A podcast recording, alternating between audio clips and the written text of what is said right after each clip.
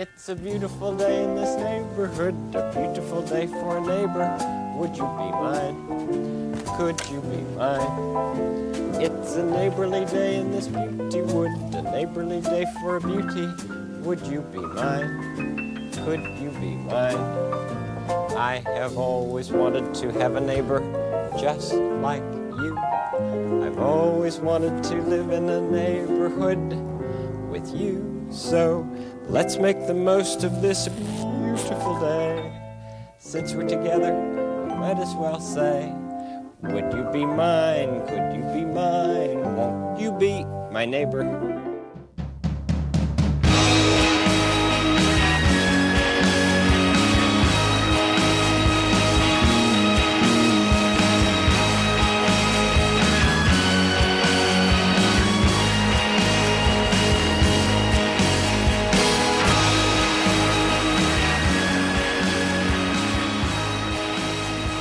Hello there, and welcome to a special episode of Pivotal Film the first special episode we've planned from the get go. on purpose special. This wasn't a long A block that we were like, oh shit, we need to make this another episode. It's one of those ones that we didn't know. Those ones we didn't know were going to be special until we realized they were special. This one we know is is special. I don't know. outset. When we walked out of A Star is Born, we're like, we might want to talk about this for an excess. It's but a still, different yeah. kind of special. That's special bad, Mario. Yeah. This is special, just interesting and different. For Um, the most part, good, I think. we're gonna we're calling these doc blocks, or you had another idea, right? Uh, Doc with Us was the alternate title. We're going to put this on Twitter. Yeah. Um, and poll. I mean, we might disregard the votes of the poll, but you know what? Whatever. You, you're, you'll be one of our three votes. Yeah. Um. Actually, we'll give you we'll give you guys two. Yeah. Okay. We'll give you guys two votes. we may uh, we're just going to talk about documentaries. Um, there was a it was a big summer for It's a uh, really big. I think maybe the biggest year for documentaries in terms of box office receipts and s- the public perception of documentaries.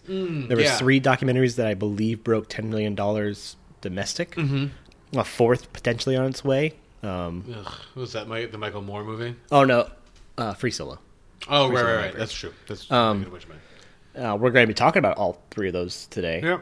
all four. Four of actually. those, yeah. Um, Um, but yeah, so let's you know settle in for a long conversation about uh, documentaries and if you don't like documentaries, keep listening because you know what? There's a documentary for everyone. that's that's the slogan for the doc block. Yeah. Or Doc, with us. Not what's up, Doc, because there's probably copyright issues. Oh, that's true. Yeah. All right, we'll be right back. Yep.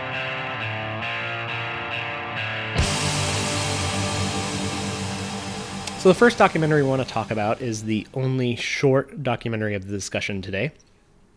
It is the uh, recent Netflix release of Notes from Dunblane: Lessons from a School Shooting. My dear Monsignor Bob, my name is Monsignor Basil O'Sullivan, an Irish priest living in Dunblane, Scotland, where we had a similar tragedy to yours. Good evening. It is a tragedy without precedent. Happened in 1996. Happened on Wednesday, 13th of March, 25 minutes to 10, if you want to know the answer. Dear Monsignor O'Sullivan, I have not been sleeping well. My mind never stops. Dear Father, for about a year or two years, the, the very sight of a five year old would make me cry. This is one of those moments where presence is the answer. Just got to be there and try to help people fix them for themselves.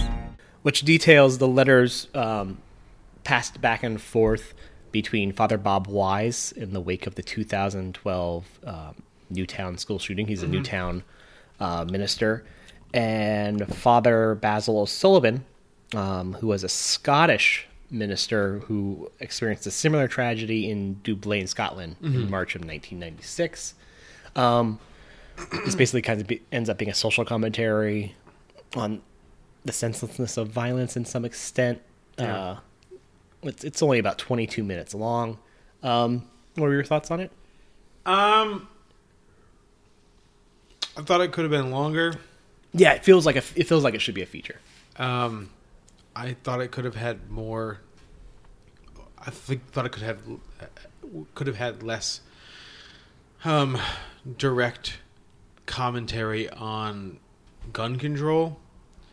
Um, only from this. Not that I'm not pro gun control.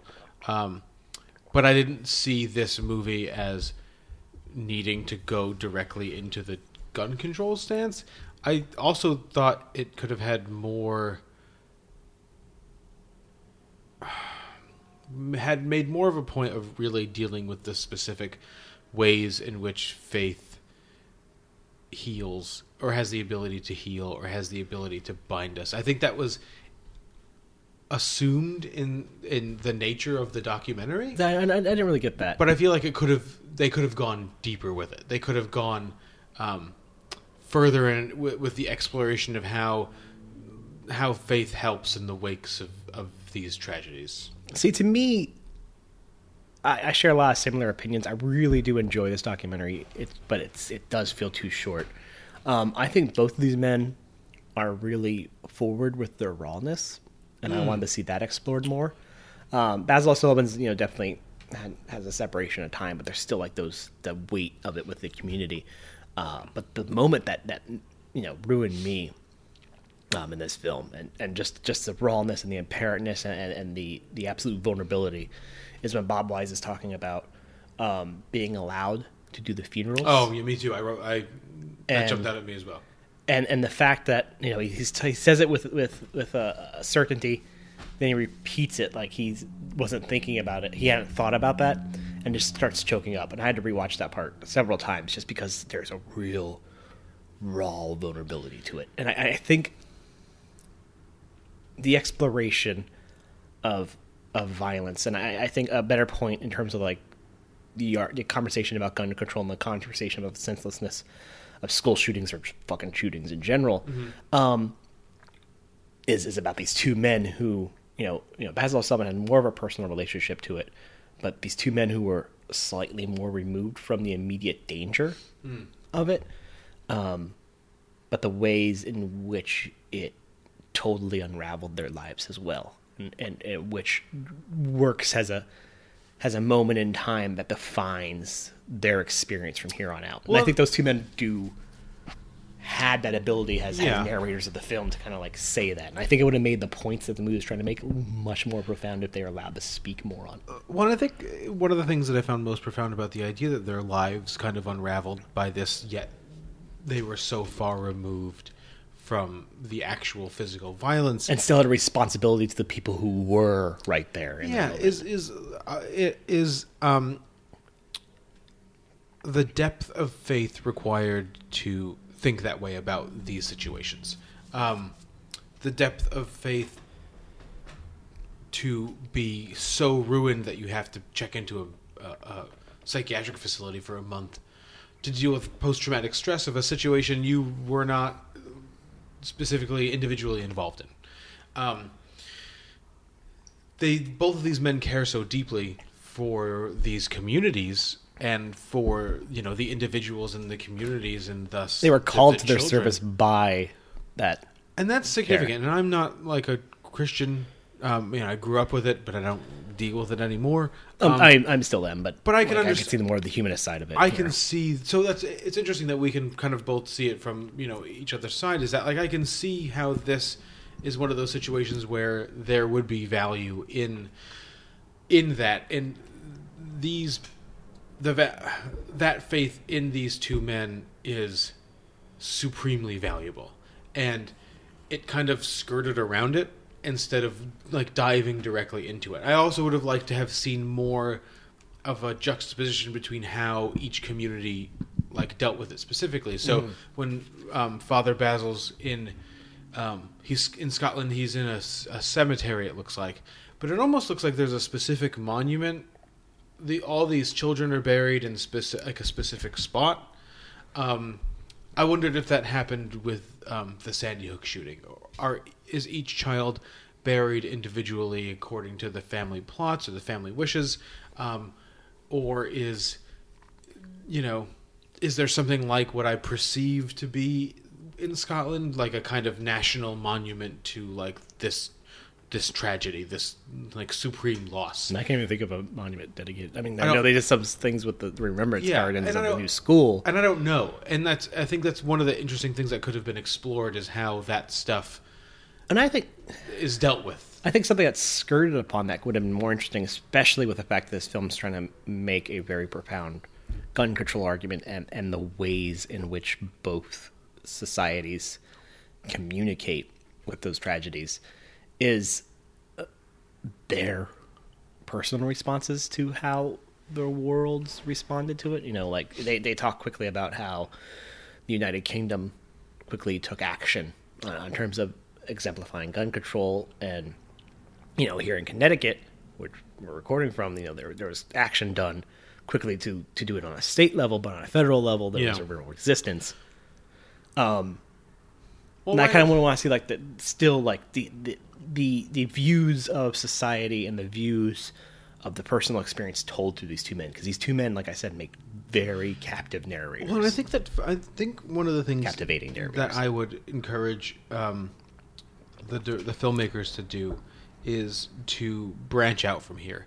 I mean, Father Bob seems like a very charismatic character that I wouldn't mind, or Father Basil in the same way that I wouldn't mind following around the world, talking to other. there's an earnestness people. to what they're right. There's an earnestness and, and like I said, vulnerability to where they could get a conversation. They're going. real. They're Yeah. real people, and I didn't.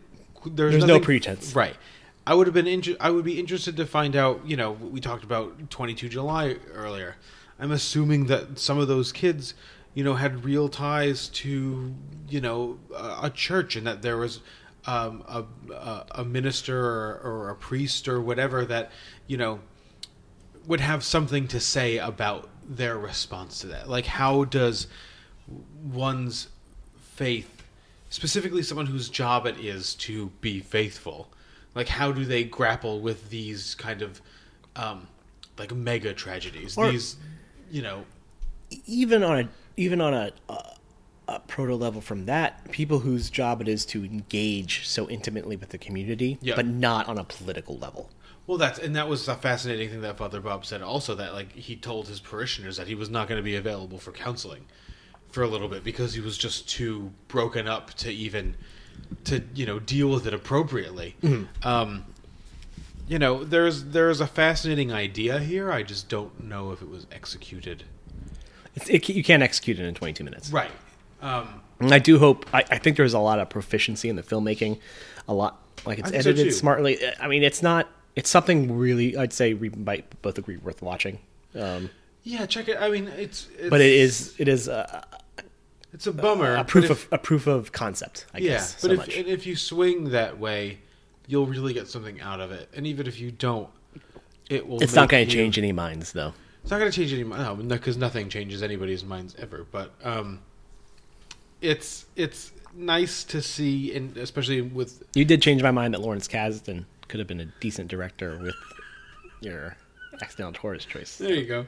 Um, if you know, in relation to some of the movies we're going to talk about, like later in this in this um, Special episode. special episode, um, there seems to be an inherent lack of of kindness and unpretentious love in like our society.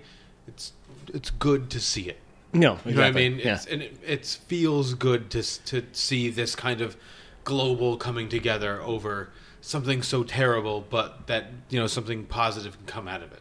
No, exactly, and uh, it's it. There is a bit of a heartwarmingness to to the fact of these two men dealing with it in the best way they can. Yeah. On a conversive note, conversive on a different note, We're gonna take yeah. We're gonna go to a to, we're gonna we're gonna slide into our features. in a different direction here. And the Um, first first feature we're going to talk about is the um, much discussed um, and critically beloved.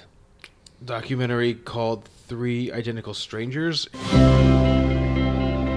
When people ask me what is the most remarkable story you ever encountered, I tell them it's the story of the triplets. You guys have been on the front page of every newspaper in the world. True. They were more like clones than they were like brothers. It was a miracle. There was nothing that could keep us apart. That's when things kind of got funky. It is directed by Tim Wardle. Documents the meeting of three identical twins who were separated at birth, named Edward Galland, David Kellman, and Robert Shafran. Um, and the things that they discover about their separation as their life together progresses. So, all three boys um, were separated at birth. Um, we were adopted by Jewish families via the the Louise Wise Adoption Agency. Um, happenstance puts these three boys together. They become kind of like a cottage industry of tripletness or whatever that means. I mean, this is in the 70s, right? In the 80s Yeah, early early eighties. When Donahue was still packing stadiums size buildings and and Is he dead yet? Donahue, Donahue? I don't know. Um, Is he still married, married to Connie Chung? I don't know. No, he's not married to Connie Chung. Who was married to Connie Chung? I think he was married to Connie Chung. Maybe he was.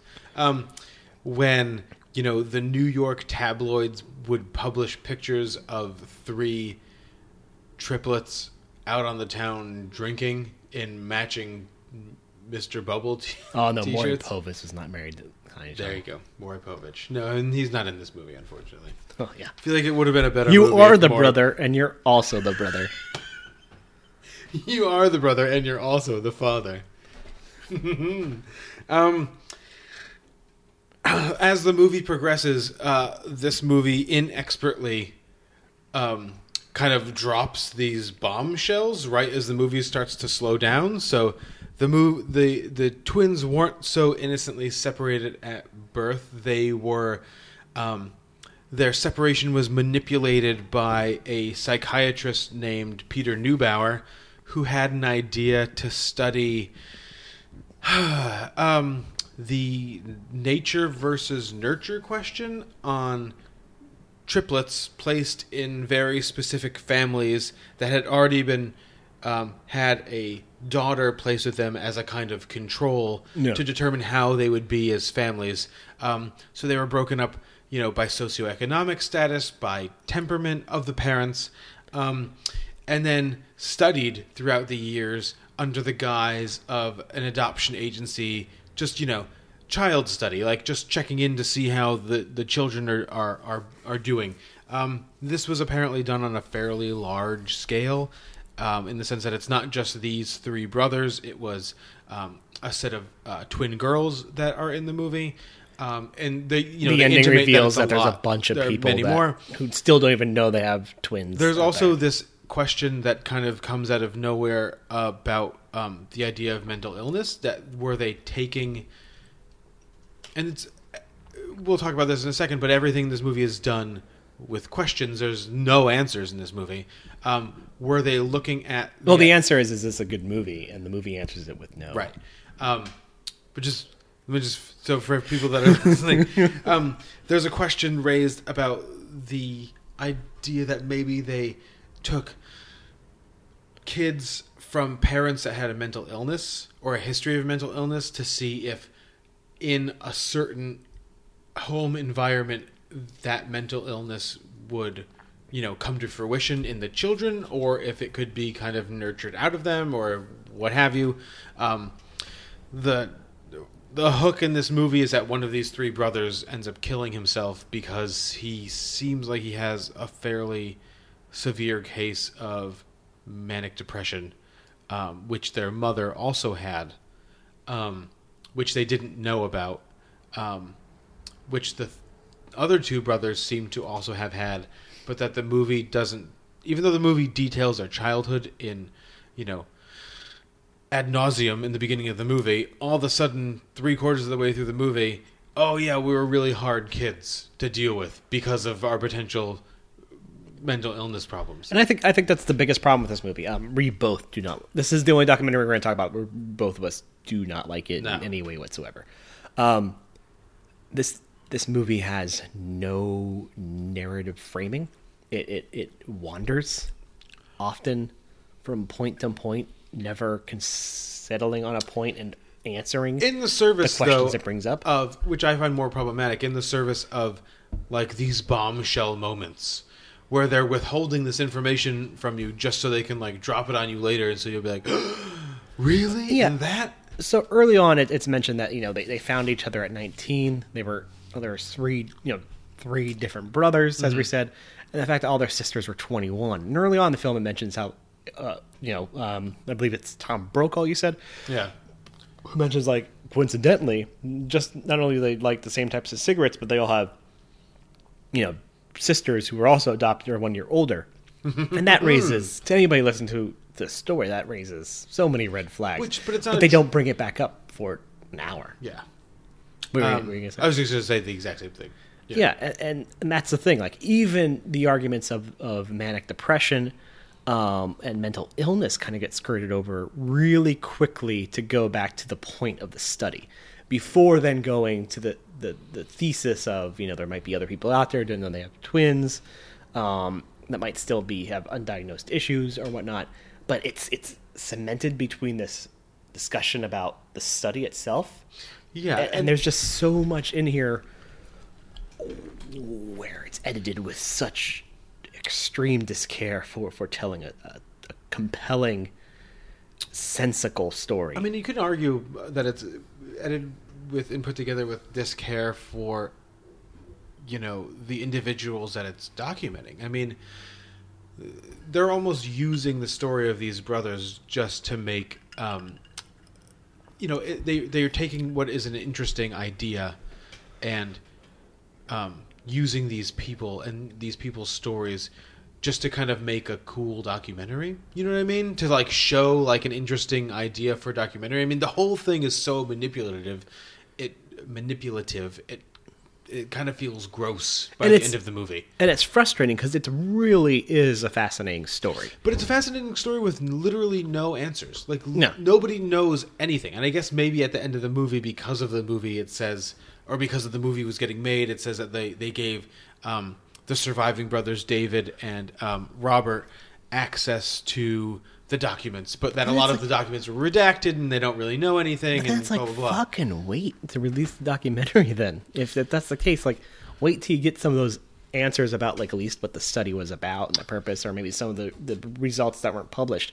Maybe wait till you get that so you can provide some Well, narrative. so I mean, so that's I mean one of Which the is big- this, that's not even the biggest problem. I, No, I want to discuss my biggest problem That's soon on this. The big, my big problem in this movie is kind of that exact thing. So the whole movie brings up only questions, which I guess maybe if done correctly is fine, but there's no, there's no answers to anything because the people that they have, they talk to, the two people that they talk to that um, were in any way associated with this study, know very limited things about it in regards to like what was the overall point, what was the the full scope, um, what were the conclusions that were drawn. They have no information on any of that.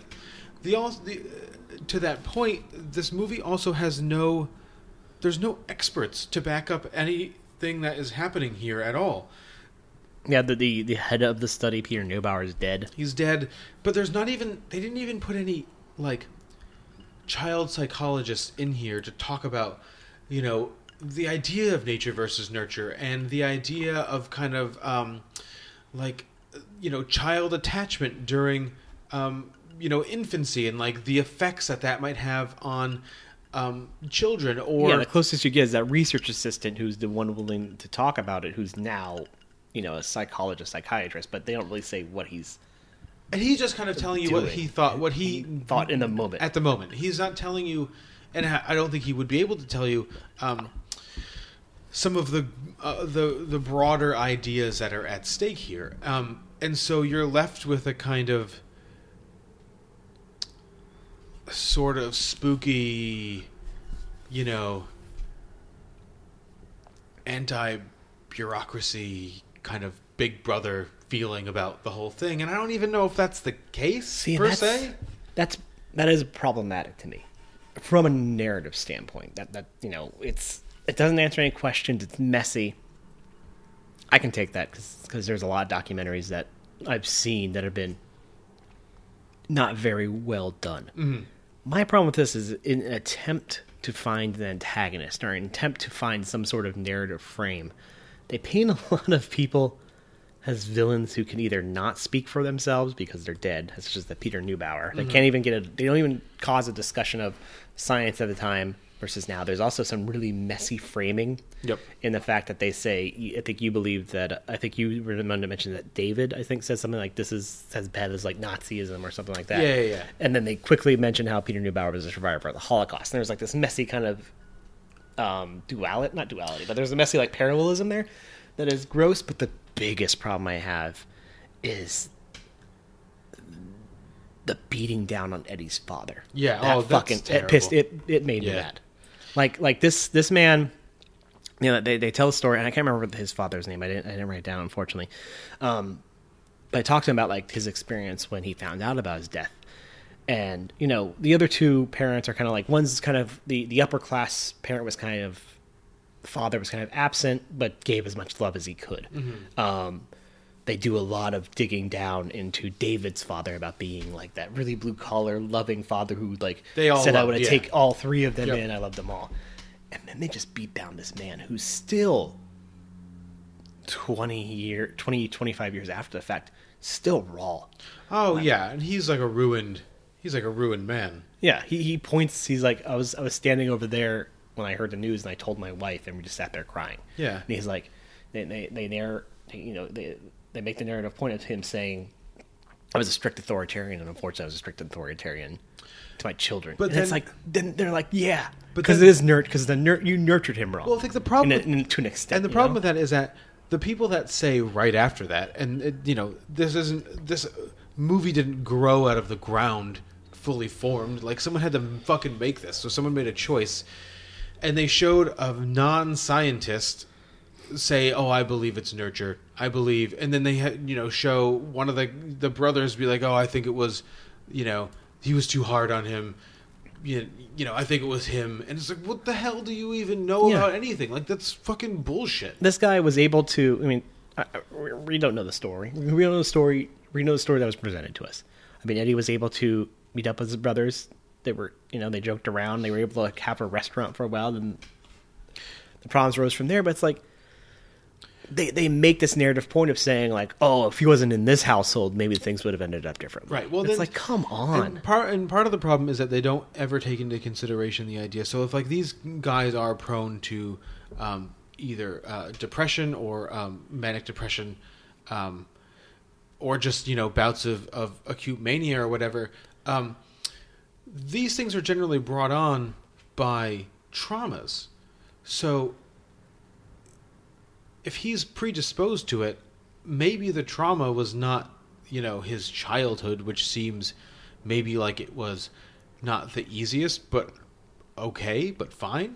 Um, and instead is brought on by the fact the anxieties of having met three or two people that look exactly like them that he, that he didn't know existed, and then finding out within you know a year or so of meeting those brothers that like your whole childhood had been manip- like a manipulation um, for science. Like maybe that's the trauma. They don't talk about the idea that like maybe these kids experienced trauma when they were separated from their bro- from their twin brothers. Um, they don't talk about any of that stuff. They just lay his suicide and his like psychic collapse on the feet of the fact that his dad had a lot of rules. This his dad had a lot of rules where another dad had like no rules and was fun, which is totally disingenuous and bullshit and bad science. Um, and it stinks in the sense that the only expert in this movie is pitched as Lawrence Wright, who was a journalist and who was writing a story from the New Yorker, who doesn't know anything more than anybody else knows about anything. But he's the expert witness to all of this stuff. Um, I, just, I don't really get what anybody. I'm assuming that people are just responding to like the crazy nature of uh, you know the broader story, right? I mean, that's Yeah. the only thing it could be because as a documentary, it fucking stinks. It, it's bad. It's it's irresponsible in a lot of in any ways, um, in the way it presents its subjects, and just from a narrative standpoint, it's it's an absolute failure. Yeah. But now we'll be positive for the last three films. Yay! Uh, do you want to start with RBG? Yeah. So, um, you know, I did not see this, unfortunately. Um, Not rocking the not rocking the Ginsburg shirt. yeah, we're, we're not, super excited about on the basis of sex. We're not watching. Yeah, which I forgot was coming out. Um, so RBG is uh, directed by Betsy West and Julie Cohen, and uh, documents the life of Supreme Court Justice Ruth Bader Ginsburg.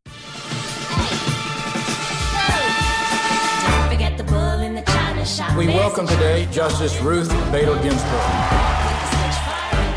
She's become such an icon. Do you mind signing this copy? I am 84 years old and everyone wants to take a picture with me. Notorious RBG. Yeah, yeah.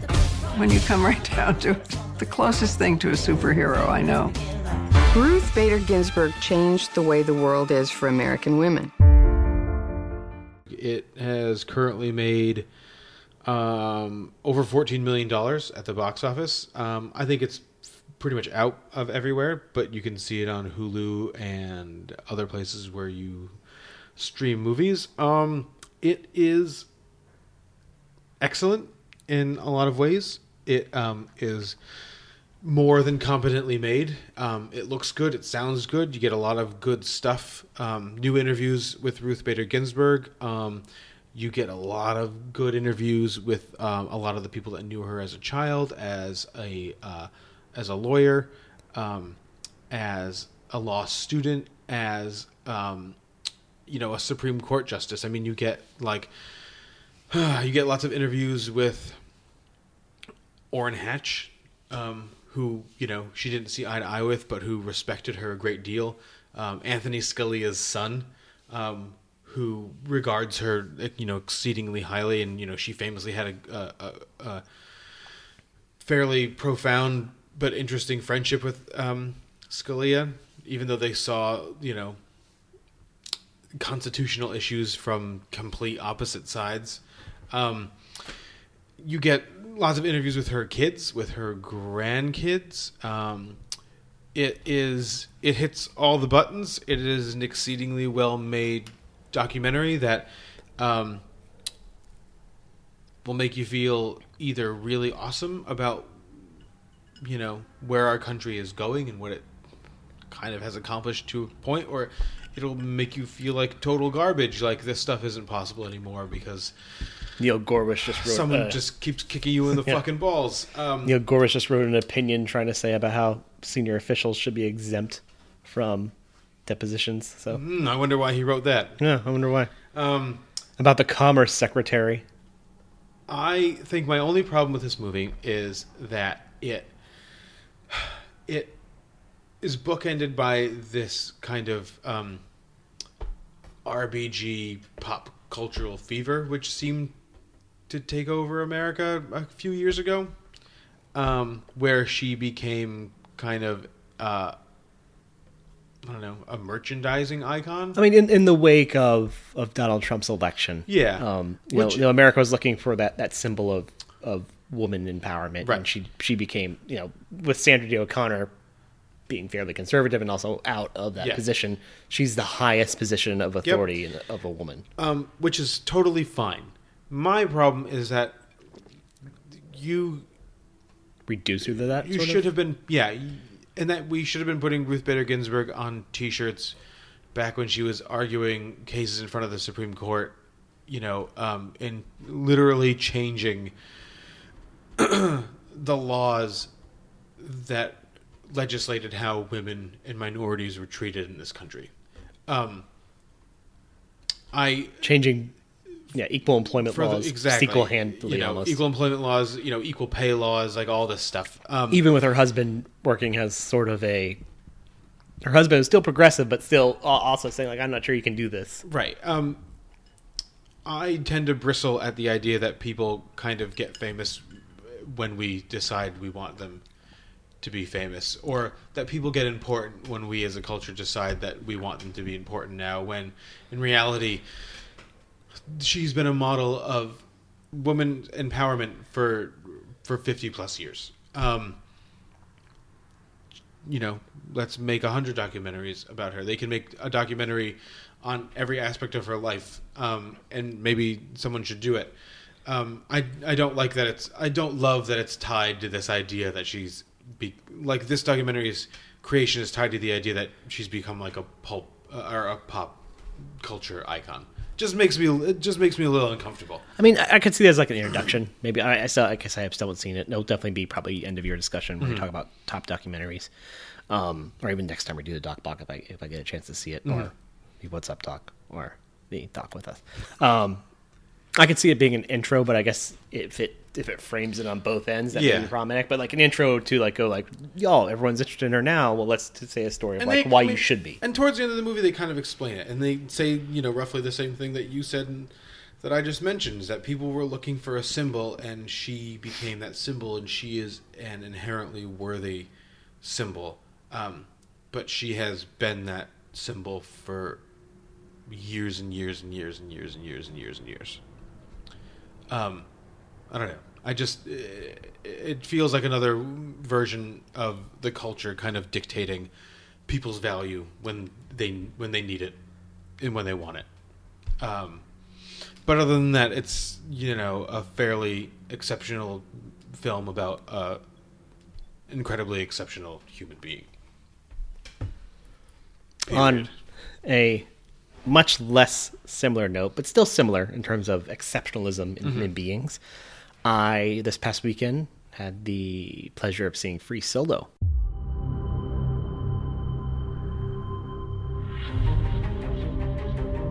Does it feel different to be up there without a rope? It's obviously like much higher consequence. People who know a little bit about climbing, they're like, oh, he's totally safe.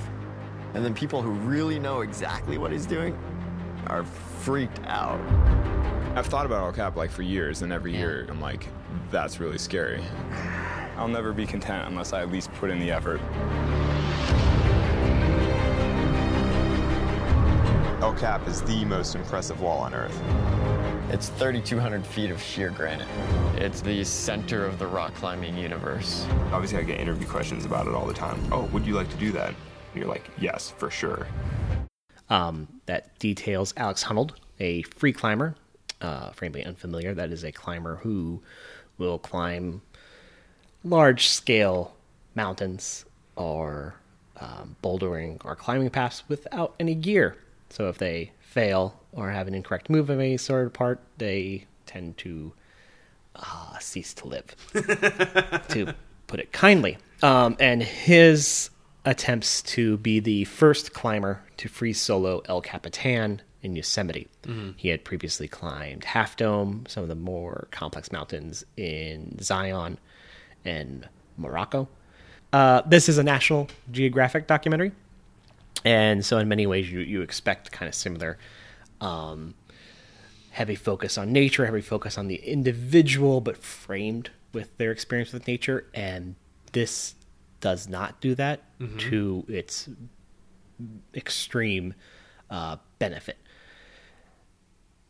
It's it's an interesting human interest tale. Um, Alex Honnold is, is a very interesting person. Early on in the film, he gets a functional MRI done uh, because he thinks that there must be something wrong with him because he's absolutely and perfectly content with his climbing. He doesn't feel the same amount of fears or tensions. He's more unsettled, less about dying than he is about his friends who are filming him because he does his career free soloing, um, watching him die. And in his functional MRI, it turns out that his amygdala is much less activated. It takes extreme measures of fear or tension to activate his amygdala. So his basically his concept of fear seems dimmed. Hmm. And that's funneled really nicely with the fact that he's never attached himself to somebody. His Mhm. his father they, they talk about his father and his, his mother relationship. And it's a really kind of formal relationship. His father died when he was 19, which kind of set him on the path of leaving school. He was at uh, Berkeley um, to then pursue free solo climbing. He had been a climber for most of his life. Um, but he doesn't commit himself to other people because he feels that in many ways he, he keeps repeating that other people kind of hold him back, that, they, they become a, a cloud Mhm. in his head. Because he's not really afraid, obviously, but he doesn't want them to experience his death. Um, he he writes a book in 2000 or he meets his girl a girlfriend uh, he'd had various relationships so he meets his girlfriend Sanni uh, McCandless in 2015 on a book tour of um, I don't have the novel in this hand I believe it's called Up in the Air Hal will correct me and yell at me later if I'm wrong um, they he kind of like early on this documentary starts around that time when he's on that book tour and kind of follows him because he's been planning every year to climb El Capitan to be the first one to free solo it. Mhm. It's a three thousand foot climb with uh, that that's eleven and twelve grades, so like medium level climbs. Uh, V11, V12. So medium level climbs when you're climbing without a rope, Mhm. 1500 feet up. That that's an extremely dangerous. Like no, me, me and you are not going to be ever doing that. I can assure you I will not. I won't be doing that with a rope. Um, and this movie does a really smart job of of transitioning him from this kind of not socially adept human being, but a human being who has this. It, it leads you to say it doesn't ever say this, but has has this like less activated amygdala. Mhm. It doesn't have a shield basically, so everything he says is really blunt. Mm. Um, he talks about how girlfriends come and go, friends come and go. Nothing matters. If I fall, I die. Who cares? I'm just dead. I'm one die. Like one of his friends says, it'd be weird to watch him stop existing. Um, and so there's just this extreme bluntness Mm. to the film, and just watching somebody who doesn't have that shield planning this climb. He goes through various injuries. He he's climbing with his girlfriend, who's who's actually a pretty accomplished climber from a, for a layperson. She's climbing early parts of the grade of El Capitan with him. Mhm. You know, your your weekend climber is not going to be able to do this. And he says she's barely a climber just because he doesn't have this kind of like shield, this, this social like Mhm. fear. Um, and they're climbing, and one day she lets go of the rope, and he uh, sprains his ankle. And he says like I almost broke up with her then.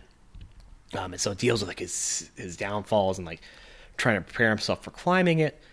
Um, and a big part of it is like she's she's really enamored with him and enamored with with how his honestness and his earnestness. And she the a big things about her saying "I love you," and he doesn't at all say that. He doesn't even want to put that in his head. Uh, there's a part where she's talking to him about trying to like thinking about if he wants to step away from it, he can. And he says, he's like, well, if you die, don't you feel like you'd miss anything? And he says, I in no way feel obligated to maximize lifetime to his girlfriend of a year. You know, he just doesn't. There's there's no. Ins- this is his thing. He needs. He wants to be the first to climb El Capitan. He his thought is he could be the first one, and somebody else will you know take the next step from there. But he has to take this step. Uh-huh. Um, and so this relationship between him and his girlfriend just becomes the interesting kind of dynamic. Mhm. Um, as he has his pratfalls and his his setbacks. Um, this culminates with everything building into various parts of the climb, where he, he climbs this route with a rope, you know, hundreds of times. Um, there's a part where he has one of two options to climb. Uh, there's a, a 90 degree angle, or it's basically almost a sheer cliff face, and he has to shimmy up. He knows he can't do that, and it leads to this really complex boulder move. Um, I don't know the V grade on it. And this movie is 100% if you're a climber of any sort. Like Mhm. I went with four boulders, four people who, you know, spend their weekends every week bouldering. Oh. Um, this movie leans into that heavily. There's a part where he makes a four minute discussion about how he has to crimp his thumbs and blah blah blah. And it doesn't at all like explain to you what that means. It just is like, you know, if you know the shit, you're gonna do Yeah. it. But having, I mean, I climbed for a while. It wasn't my thing. I prefer weightlifting, heavy weights, ladies. Um, but even from my limited knowledge, I know that the fact that he's has to do a transition move during this boulder climb of crimping one finger, one thumb in, and transitioning to the other thumb while also moving his legs, while a quarter of a mile off the ground, is insane. Mhm. And it does such a it maximizes this fear. Early on in the film, it shows him climbing with ropes or even free climbing other builds, and it just this is a movie that if you want to see it, see in theaters Mhm. because it, it. I don't even know if it was shot in IMAX, but if you have the opportunity to see in IMAX, do because it. Even when they have ropes, you're looking at this going, "Holy shit!" Uh, you know, just it is the scary. I saw this the day after I saw Halloween, and this is the scariest movie of the year by Oh, far. Um, and so it culminates in this in this bouldering move, and he, he's able to do it. You know, you know, you know he does it because you know he's still alive. Oh Um, man, spoilers, but Mario. but you're watching it, and I swear to God, everyone, the, the theater was packed when I saw it. I was actually there was some climbers about three seats down, and this guy tells you the the, the setting for this film that we had drank about six IPAs while watching this movie, so definitely should be pivotal film listeners. So they were drunk, but like, this entire setting was just like this this this kind of concert experience, and and you could see them all lean forward in their seat during this because like oh my god he's gonna fall. It's like everyone knows he's not but it's filmed so Yeah. well and so expertly they think he will. And eventually he gets to the top and he calls his girlfriend. He's basically almost crying at this point and um, it, he says like he's just like oh blah blah blah. He talks to her and he says oh i love you and hangs up the phone. And the movie doesn't at all rest on that. But we, we, you know we talk a lot with documentaries about like kind of like emotional manipulation. Um and this might not have been the first time he told her I love you. Uh, they have already bought a house together at this point earlier in the film, but this is the first time in the film you hear he say, him say I love you, and doesn't like say like her response to it. It doesn't do a music cue. He just says I love you, hangs up, and it moves on to the next scene. You're like, oh, nice, because he's like, because it's it's a nice. This is so well narratively framed in the fact that he's now accomplished this. That he's able to be a person Mhm. almost. That he's now able to think about her. Um, and it immediately uh, soon afterwards follows the scene with like what's your next climb going to be? He's like i don't know it's for somebody else. And he's like now i'm just going to go kind of like hang out on my car and kind of like lift myself and like practice for climbing still. Like climbing's still a part of my life but like i got this done. Now i can focus on people. Mhm. and it's for for a movie that's a really well done sort of nature documentary, National Geographic documentary, to have that such a human feel, and for such a human who's so different than everyone else is just amazing. It's Mm. it's a really fun experience. Um, I don't know necessarily if it's it's profound in any way. It doesn't make you like doesn't punch you in the gut often. There's a couple times he talks about climbers he knew who were kind of friends. Um, one died Mhm. while he was filming. He's like, "Oh, I guess he had a bad climbing day." But just his way of like mentioning it, it's just like it doesn't like punch you in the gut. It's just like just it's an introduction to this weird individual, and this this really unique individual. Hmm. But it's so enthralling, not just in the climb, but in seeing how this man sees the world. And hopefully, this is one of the ones that's in the discussion at the end of the year. Hopefully, this pushes shit like three identical strangers to the bottom because this is you know, I think nature documentaries or, or documentaries kind of based on that typically, or sports or whatnot, typically aren't really, or nature sports at least aren't, typically kind of in the forefront. But this is something I think does it extremely well, especially that the director was one of his best friends and is there filming it as he's climbing. And it kind of does that. Like, there's a lot of narratives going on, Mhm. and they blend together so well. Well, it's making a bunch of money, and people are going to see it. And Yeah. as it's opening, you know, I think it's fairly wide now. Maybe it picks up a few more screens. I think it's I think it's probably Um, at the widest. It's probably two thousand screens. But right it's now. going. I mean, it's it's going to meet up with RBG and like our next movie at some point. You know. Yeah, and- if- and if you're not, even if you're not a climbing person or in these nature documentaries, like there's something there. There's it's there. Like that's a movie for for everyone. Well, I mean, I hate nature, uh, actively despise nature, but you know, all of those, you know, um, National Geographic, you know, Planet Earth type stuff, you know, framed properly is fascinating, is endlessly fascinating. So, because it's interesting to see somebody who does love nature and and ask what's wrong with that guy. yeah, and this is a movie that makes you really ask what's wrong with that guy. Um, but no, it's it's pretty great. It's uh, my second favorite documentary of the year. What is my first, Tom? Um, four identical strangers. The sequel to Three true. Identical Strangers. I found a fourth one, and this time he is an actual Nazi. Oh, ooh. What a twist! Oh my God, And his name, I believe, is Fred Rogers. Oh, we're doing that. we're associating Mr. Rogers with the Nazis. Somebody's got to do it, right? I'm sure, sure Trump will soon. Um, your favorite documentary of the year is Won't you be my neighbor? So far of the year, we're not gonna we're not gonna set it down. Yeah. I, is there going to be a whole bunch of a rash of really interesting documentaries? Mind the Gap is and crime and um, crime slash New York PD uh, documentaries yeah, also on yeah. Hulu. Those those two are getting a lot of buzz. They could. Yeah, but we're going to talk about Won't You Be My Neighbor. Won't you be my neighbor? Won't you be my neighbor? Well, I suppose it's an invitation. It's an invitation for somebody to be close to you. The greatest thing that we can do is to help somebody know that they're loved and capable of loving. Won't you please, won't you please, please won't you be my neighbor? Directed by Morgan Neville, who won an Oscar in 2000 uh, his 2013 movie 20 Feet from Stardom. Never saw that one. Did you see that? Um, he also directed The Best of Enemies, uh, the Buckley versus Vidal, um, Vidal movie.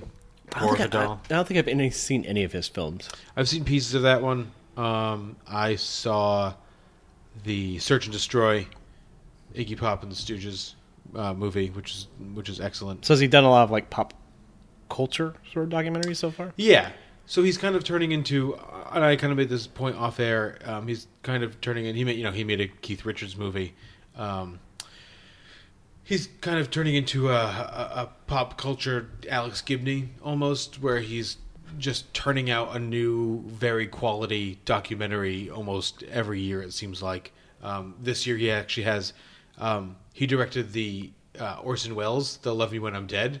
The one documentary yet- that's yet coming out on released, right? Netflix. That could be- that could be in November 6th. contention. That could be in contention too. So, um, he's doing a lot of things correctly.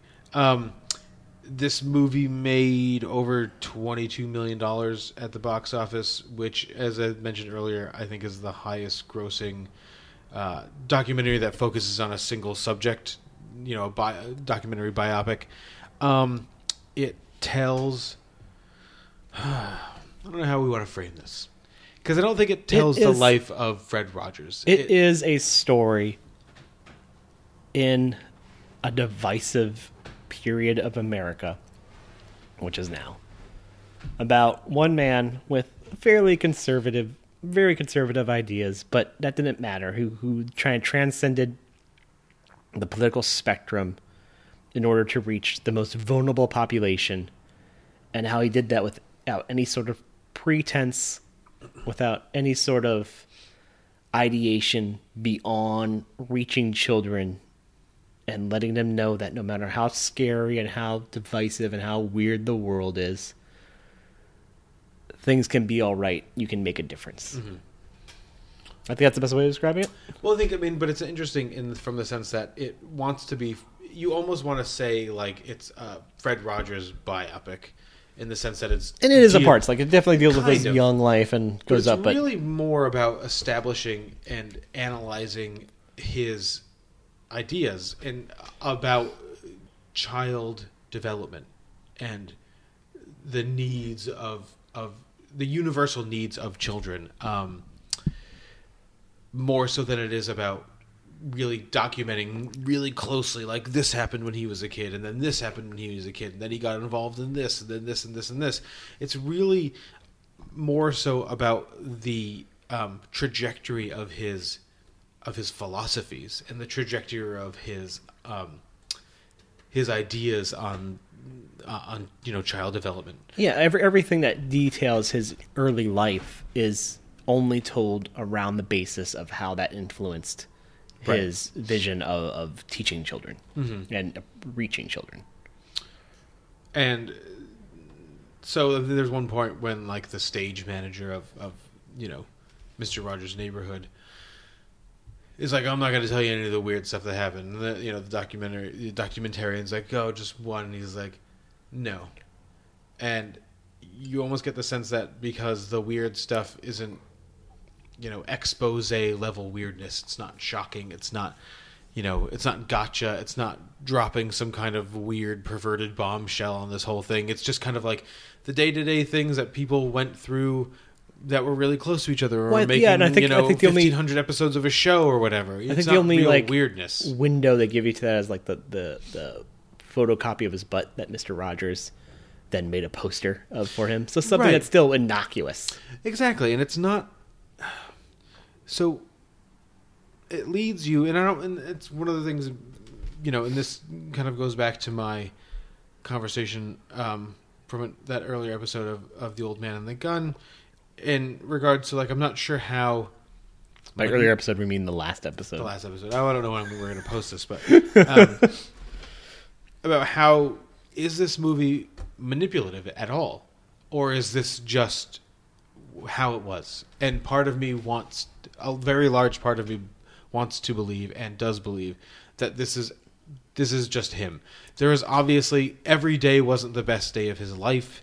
He there was probably some kind of marital strife. He probably you know had some kind of Well, they thing with his you- kids at some point or whatever. They provide you a window to that, though. They provide you a window to those those those problems. Sure, but I think the thing that is interesting about this movie is that a normal documentary would hammer on those things and would try to draw you into making contrary conclusions about Fred Rogers, which they kind of tackle like, oh, was Mr. Rogers gay? Was Mr. Rogers like a Marine Navy SEAL know, sniper. Um, but everyone kind of stands pat by like, no, this is just him. This is just what he did. Like he lived for this. He found the thing that he wanted to do with his whole life, and he just did it until he just couldn't really do it anymore. Yeah, and it even mentions like how you know some of the things later on in life kind of like not broken but as the world kind of sped up, like that that is kind of the vulnerability there. Like his his dealing when he comes out of retirement for talk about 9-11. 9/11, yeah. Um, I don't care if this movie's manipulatively like uh, manipulative in any way. It it is trying to reach a thesis. I, you know, uh, uh, and documentaries are always going to manipulate emotions. They get tens of thousands of hours of footage and are going to cut it down to a certain amount of time, and that is going to tell a story. Or it's going to do what Three Identical Strangers did and just kind of tell a meandering nonsense. Um,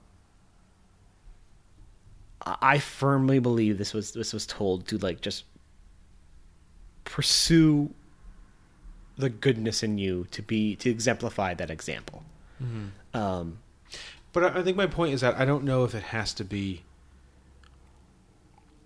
I don't know if it has to be made to do that, or if the story inherently just does. Oh no, exactly. You know what I, I, mean? I would agree, and and and the fact that that's a question kind of speaks to the excellence of it. The fact that we don't know if it's manipulating us or if it just this man was truly that great um, speaks volumes. He he. There's two parts. I, I think this is a movie that that people are gonna like. This is renowned so far for being a movie that people have been blubbering through and walking out crying through. Mhm.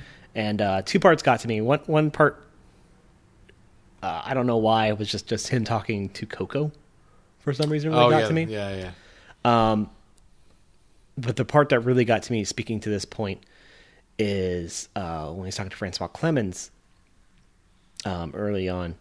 Which part? Which which uh, where he says, you know, when he talks about like leaving the, the gay club, and says, you know, you can't do that again uh, while you're on the show because of, of sponsors. And then it immediately goes into, you know, how two years later, Mr. Rogers came up to him and goes, you know, you're my neighbor, and you've always been my neighbor. And he starts crying to that and saying, like, how at that moment he realized that was a father he never had. Mhm. And and that shows like the flaw, like it does show the moment of, of vulnerability and flaw, like in Mr. Rogers of his time, in the fact that you know he at that moment made the decision to put this man's personal life slightly on the back burner for what he felt was a greater good of uh, presenting this kind of like show to children. Mhm. But how that man saw through that and saw through whatever flaws we're talking about, you know, that like that marital strife or, or whatever problems this, Fred Rogers might have had. Mhm. That the people closest to him knew that those flaws that made it may exist. That that they refused to talk about the juicy, slightly juicy stuff that might be happening behind the scenes because that is not who he ex- what he exemplified matters Right. so much more than that. He is an idea. You know, I mean, I mean, he's a human being, but also more more than that, he's Well, he's he- a fully realized embodiment of his worldview. Yeah. which is kind of amazing. Um, especially especially worldview is so like unhuman in many ways. Well, so inhuman, in- inhuman in the sense of of what you expect from a Hollywood or documentary narrative. Well, it's an, it's it's it's interesting because it's anachronistic to the world that he lived in his whole life.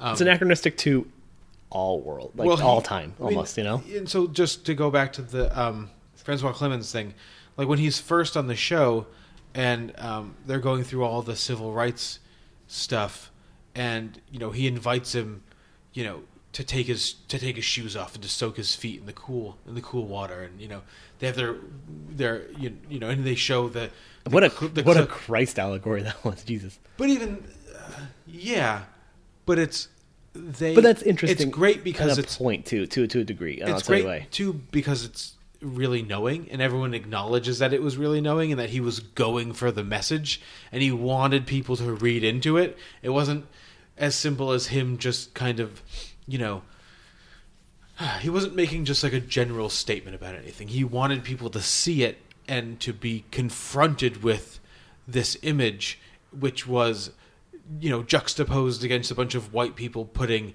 chemicals into a pool so you know the African Americans in it would get out. Um, you know he's sharing this space with with a black man um, on children's television though. You know what I mean? He's doing all that stuff on children's television.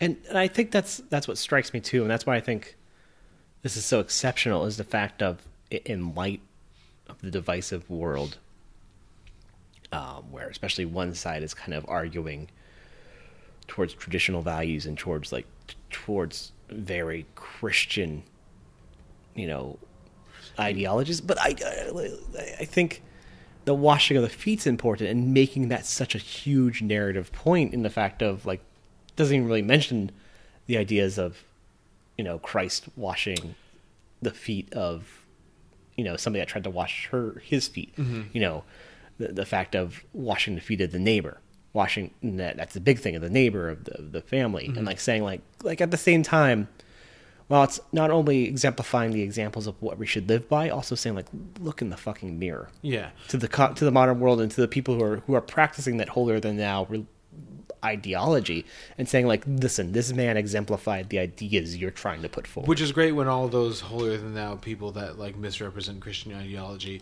then try to like denigrate Mr. Rogers And say he- weakening- entitlement society, yeah. which is just total bullshit. I mean, it was it's actually a fairly I mean, I would say I would say this is. I mean, I haven't seen RBG, but this is one of the more political documentaries of the year. RBG is fairly political. Um, Yeah, like- but it both they both kind of do something similar in the sense that they're making a case for a kind of blind humanity where the only thing that you should be held accountable for is being a human.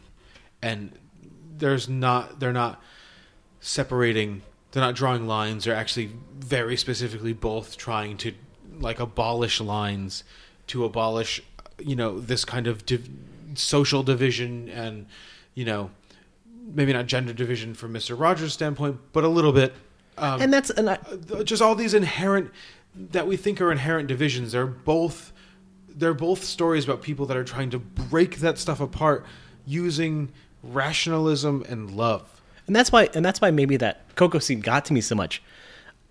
Um, and I think this is probably an example of of, of decent framing and mono, slight emotional manipulation in the narrative is the fact that like it, that's kind of put into the middle of that narrative, and it's like this animal that's not conditioned in our society, just trying to exemplify Yeah. love to this person who expresses love and saying like this is a universal thing, like get over your shit, exemplify this decency. See, but I even think that that's not.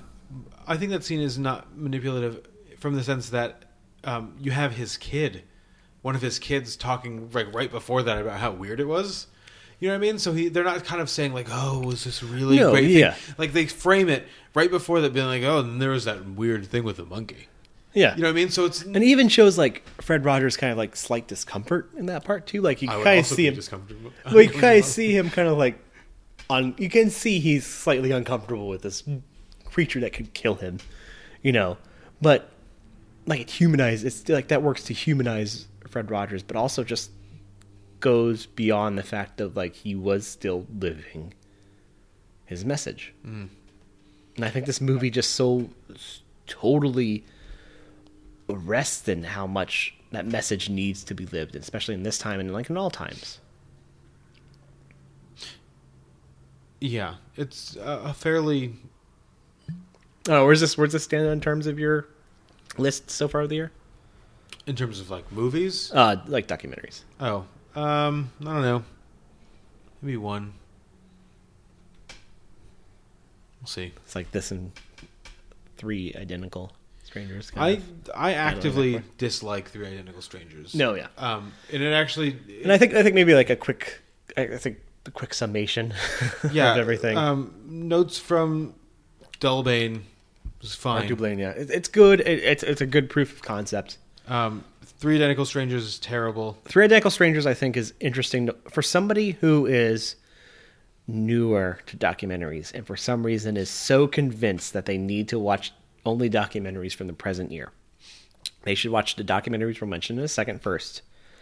And then, before they convince themselves that all documentaries are good, they should watch this and realize that not all documentaries are good and that Mm. sometimes they are a dumpster fire thrown into a pit of lava. Well, you have to you have to acknowledge that sometimes um, a really interesting concept or a really interesting backstory doesn't always yield an interesting documentary. No. Um, so this actually seems like it would be a fairly good if it had. This would probably be a fairly good New Yorker article if it had some answers or, some questions if- to answer. If a more competent seasoned document documentarian had gotten their hands on it. Um, Um, and after that, I, for me, Free Solo is definitely worth a watch, especially in theaters. Yeah, RBG and I mean you can link RB, RBG and Won't You Be My Neighbor are uh, can be linked in so many ways, and it would be interesting if you know somebody this year kind of if they ended up winning like sharing a lot of best documentary awards. I think these last three films are going to be big think- contenders. I think yeah. Free Solo is going to be in there just as kind of like the human interest piece every year, but I think RBG and Won't You Be My Neighbor are going to be the two competing for the awards. And if you were just, I mean, I don't know. I don't want to be. I think three three identical strangers will also be there. I don't want to be too emotionally manipulative myself, but like if you just kind of need a boost, um, uh, like a shot in the arm of of compassion and love, I mean, you can't do any better than RBG and and won't you be my neighbor? Yeah, Won't You Be My Neighbor really, especially if you've been feeling like you need to be a bit better. Won't You Be My Neighbor is definitely Well, a good movie to My- like put a mirror to yourself and be like, oh, okay. Won't you be my neighbor That's- makes you want to be yeah. a better a better person, like in general. Um, RBG makes you want to be a better citizen, and It's like good companion pieces. yeah, not even a better. And if you're not going to be a better citizen, at least you're going to be better informed on the minutia of how our government works and what the people that are actually fighting for something in our stupid government are actually fighting for and it's not just their jobs it's for other people's jobs it's for other people's lives it's for other people's benefit. And why it matters that Neil Gorsuch and Brett Kavanaugh just stumbled into the Supreme Court. they drunkenly stumbled in One of them drunkenly stumbled with in. a, I- with a I wouldn't free even- pass to Trump hotels I wouldn't, forever I wouldn't even be surprised if Neil Gorsuch has even seen a bottle of liquor without like demanding it be like removed from his godly presence. he has a very white hair Yeah. all right well On that's that note, it for our bonus episode Uh, I think we're, we'll be doing this probably again sometime in December. Yeah, we'll get a. There's a bunch of stuff that's um. There's a couple that's already out big that we Hulu still got to watch. There's documentaries. more things. I don't have a Hulu membership. I'll, I'll sign up for one. Well, we got can- you know. So there's Mind the Gap. Gap. We got the um the Filmworker movie, which is that um that documentary about that guy who worked with Stanley Kubrick for all those years. Is like his personal haven't- assistant. I haven't heard of that uh, one. Which you know was it played at a bunch of big festivals. You have the uh, Orson Welles movie um, that's coming out. Um, there's there's There's the uh, there's more things. There's the the crime punish crime of punishment. I think the um, NYPD uh, documentary. It's on Hulu. Hmm. That's supposed to be a big contender. Um, we'll probably talk about. We'll try to talk about all those uh, next time on fill in the blank because next time we will also have a title for this show. Whether you had anything to do with it or not. And if you want to vote for that, uh, go on to our poll at twitter.com slash film pivotal and also talk about, you know, convince us about why Three Identical Strangers is a movie worth your 90 minutes. You will not convince us, but you can make the attempt. Uh, you can also look at pictures unrelated to this special episode on instagram.com slash pivotal film. Um, you can email us about whatever you know your life story. If you want us to make a documentary about you, We- we If cannot you think promise it'd someone be should good. Make a documentary about us. Um, And we will also very much guarantee that's not going to be good. It will often end on Sundays with me being very drunk and asleep in my bed at nine o'clock after kickball. Oh, that sounds awesome. Um, you can if you also I'm want to so be single. If you also want to be drunk and asleep in Mario's bed at nine o'clock after kickball, you can email us at pivotalfilmpodcast at gmail.com. And I will very quickly put a restraining order against you, but that's okay. Um, you can go to pivotalfilm.com and see a list of the beers we drank and the movies on our lists and Uh, has a side beer to our subscriptions. I was drinking Dogfish Head Indian Brown Dark IPA during this special episode. Pretty decent for a Mm. uh, IPA during a nice October night. I was drinking water. Oh, what's the uh, what's the ABV on that? if you put some malt, some yeast, some hops in there, you would have had yourself a, a nice stew. beer, yeah. Um, I'm gonna I'm gonna go make that experiment. I'm gonna go do some experiments right now. Yeah. But what you should do, see a movie, drink a beer, We'll talk to you in a few days, I guess. Whenever it comes out. Yeah. Yeah.